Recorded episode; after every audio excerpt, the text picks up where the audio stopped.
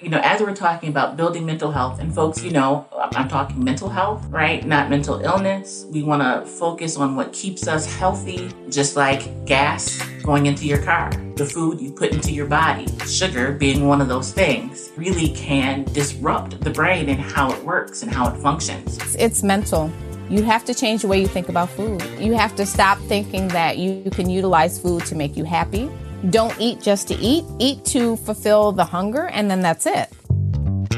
I am back with Chef Alexa. We were talking last time about sugar and inflammation. It started with inflammation, but you know, she had to take us back and, and give us, you know, some foundational information around what inflammation is, how it works, and this thing called sugar. So I shared with you guys my need as a kid and adult. I mean, my sugar issues have not gone away. And Alexa and I have had this conversation, I don't know how many times over the last 20 or so years.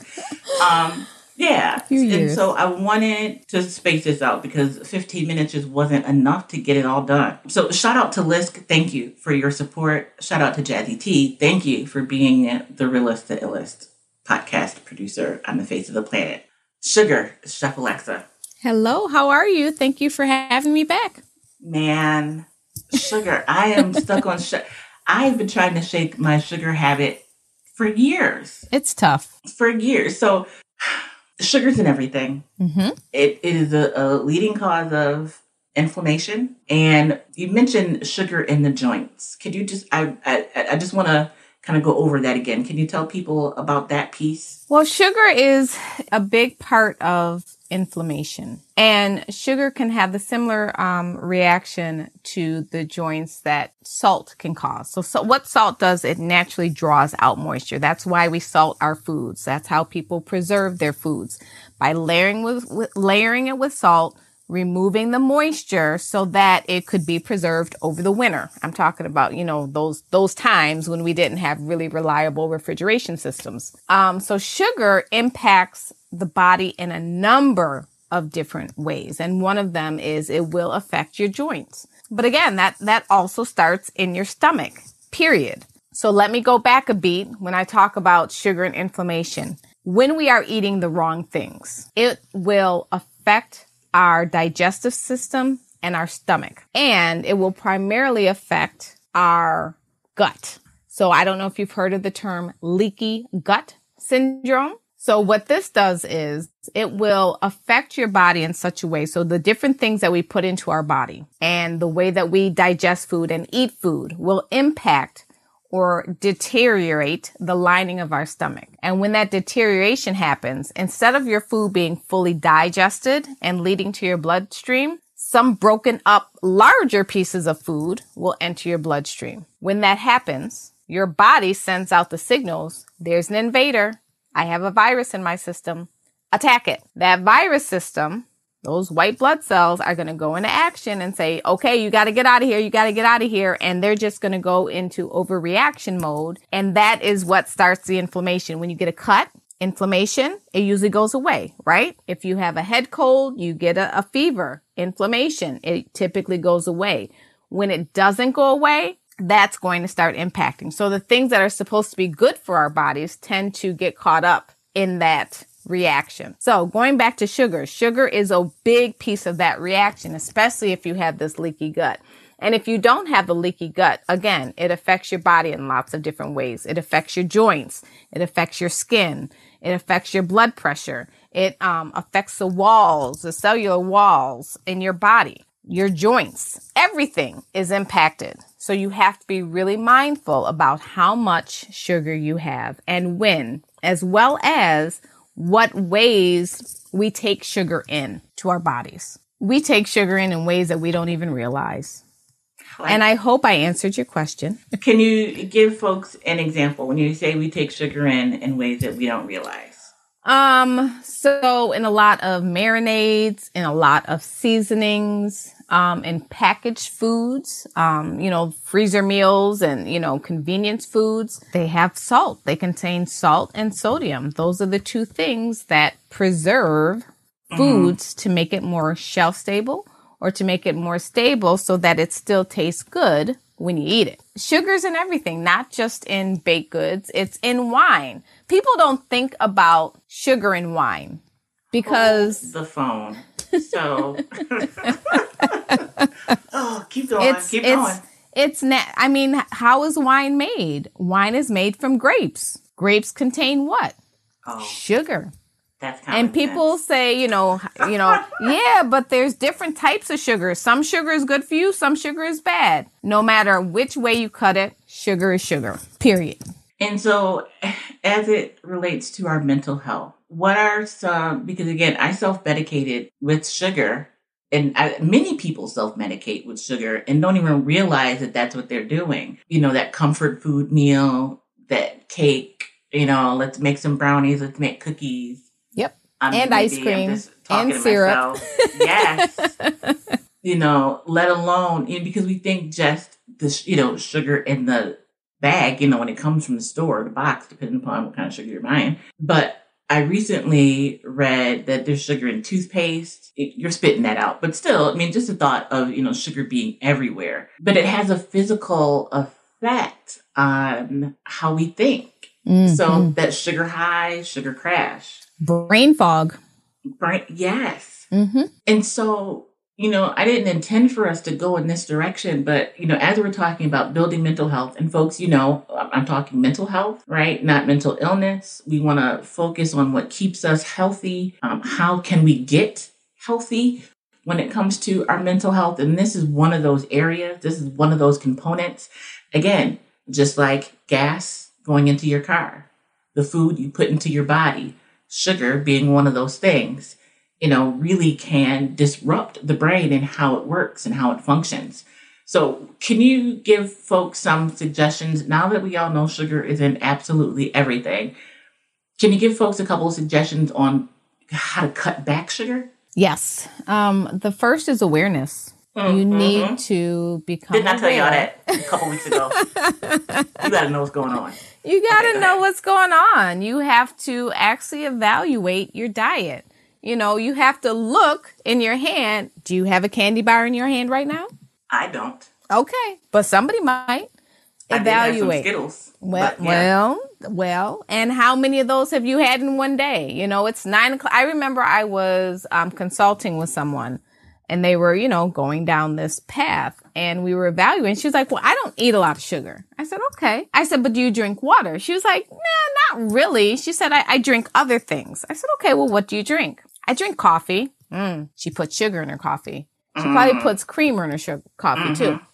And then she said, well, and every morning, you know, I, I drink a Tahitian treat in the morning just to get me started. I'm like, wait a second. the the red drink. Yes, Tahitian treat. So a lot of us drink our sugar and our calories and don't realize it. So we think we're doing Hmm. good by drinking, you know, um, a diet Coke or um, a tea instead of soda or coffee, different things like that. But how much sugar is in it? One. Two, how many server- servings are in the container that you're drinking? Is Read it two label. servings? Is Yeah. it four servings?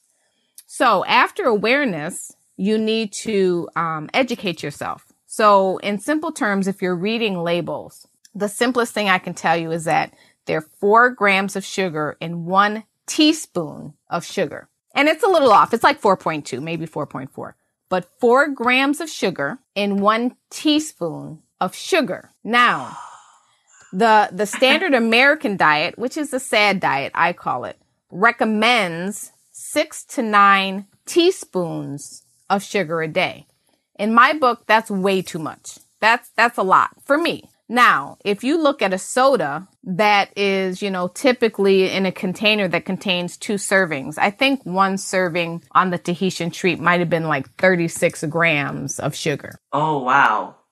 Whether it was one serving or two serving, that's still nine teaspoons of sugar in one bottle that you're just drinking once a day. How much more sugar are you drinking? To start the day. Yes. Wow. Four grams of sugar in one teaspoon. So after awareness, you need to have knowledge. And that knowledge includes understanding what, how much sugar is too much. And two, how much sugar are you taking on a daily basis? And then I would say the last thing, it's mental. You have to change the way you think about food. You know, you have to, you have to stop thinking that you can utilize food to make you happy. You have to change the way that you think about food and how you're consuming it. Don't eat just to eat. Eat to fulfill the hunger and then that's it. Don't over obsess about it. And you also need to know that when you are consuming sugar, recognize what it's doing to your body. See how you feel. If you start reducing the amount of sugar that you put into your body, your tastes are going to automatically start to change. You will notice a difference. When you add more water to your diet and you reduce the amount of sugar in your diet, you will notice that your tastes are changing. The flavor that you want to strive to get to is a bitter flavor. That should taste good to you. So Uh, bitter greens. example. Okay. Bitter greens like dandelion, chard, um, collard greens without the, the sugar and the salt and the pot liquor. Stop putting sugar in your greens. no sauce and no sugar. You know, I mean, you know, there's terms about decolonizing your diet and, and things like that, which I think is another topic, which is important, especially when it comes to mental health and diet.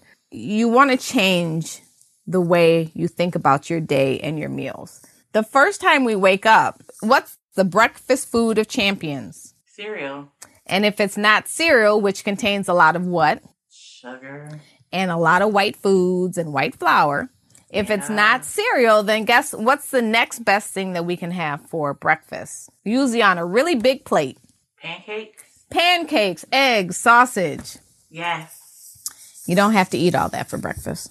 Okay, we just uninvited Chef Alexa as, a, as our, our mental health chef. Yes, it takes a lot real. of undo. It it's real. I mean, it takes we have to unlearn so many traumas around not only mental health and generational health, but we about around food, around the way we eat, why we eat the way that we eat. Why do you have to eat meat 7 days a week, 3 times a day? And I used to be that person. Now, don't get me wrong, I still get down with a bowl of meat, but And that's okay. It's not every day. right. And I appreciate your perspective and your suggestions to don't worry about taking out the meat, add more No. vegetables. No, and just as you add, add more more vegetables. vegetables, the the meat there's no place on the plate for it, guys. And and when you think about, we don't need meat every and the meat that we're eating, I can almost guarantee you, unless you're on a plan or you've been doing this for a while, it's more than a serving size. And so it, it's developing, like you said, that healthy relationship around food and understanding what's best for us. Yep. I am, listen, you guys, this is still a part of my journey. Um, you've seen my pictures. You can tell I'm still eating sugar. Um, but it is. You're it doing is much better. You're aware now. You're aware. I am. I am. And I find that the more I exercise, the better I eat. Mm, And not even intentionally. That is a whole nother topic for another day. Mm. Um, but we've come to the end of another show. I don't know Wow. how, but yeah. yeah. So any parting words, parting thoughts for folks as we wrap up for today? Um, make vegetables the star of your plate. Bam. That is a doable, not just doable today. Like you can make vegetables the star of your plate little by little. Yep, that's it. Make them the star. Oh, and we have to talk about corn. Okay, so yeah, we're gonna have to do maybe once a month. I don't know. There's just, maybe it's time for the Chef Alexa podcast. Oh, Not that you don't have 50 million things going on, because you guys, she's an artist. Her whole family is creative. Listen, the whole, you, you guys. So again, another time we're Yes. gonna have to dive deeper because I would love to talk about art as therapy, mental health, you know, and that connection. And Oh, I think that's great. so, well, Indeed. yeah, we have to have you come back. Thank you, You Chef it. Alexa, so much. Thank Um, you. You guys, thank you so much for listening. I will be back next week. Now, if you need resources to help you address some issues or life circumstances, try 211. Dial 211 on your phone, go to 211 in your browser. You can do a keyword search, or if you give them a call, they can do the work for you and give you a list of resources that are available in your area. So until next time, again, Chef Alexa, thank you so much. And everyone, be the light. Yay! Thank you, ma'am. No problem. That was awesome.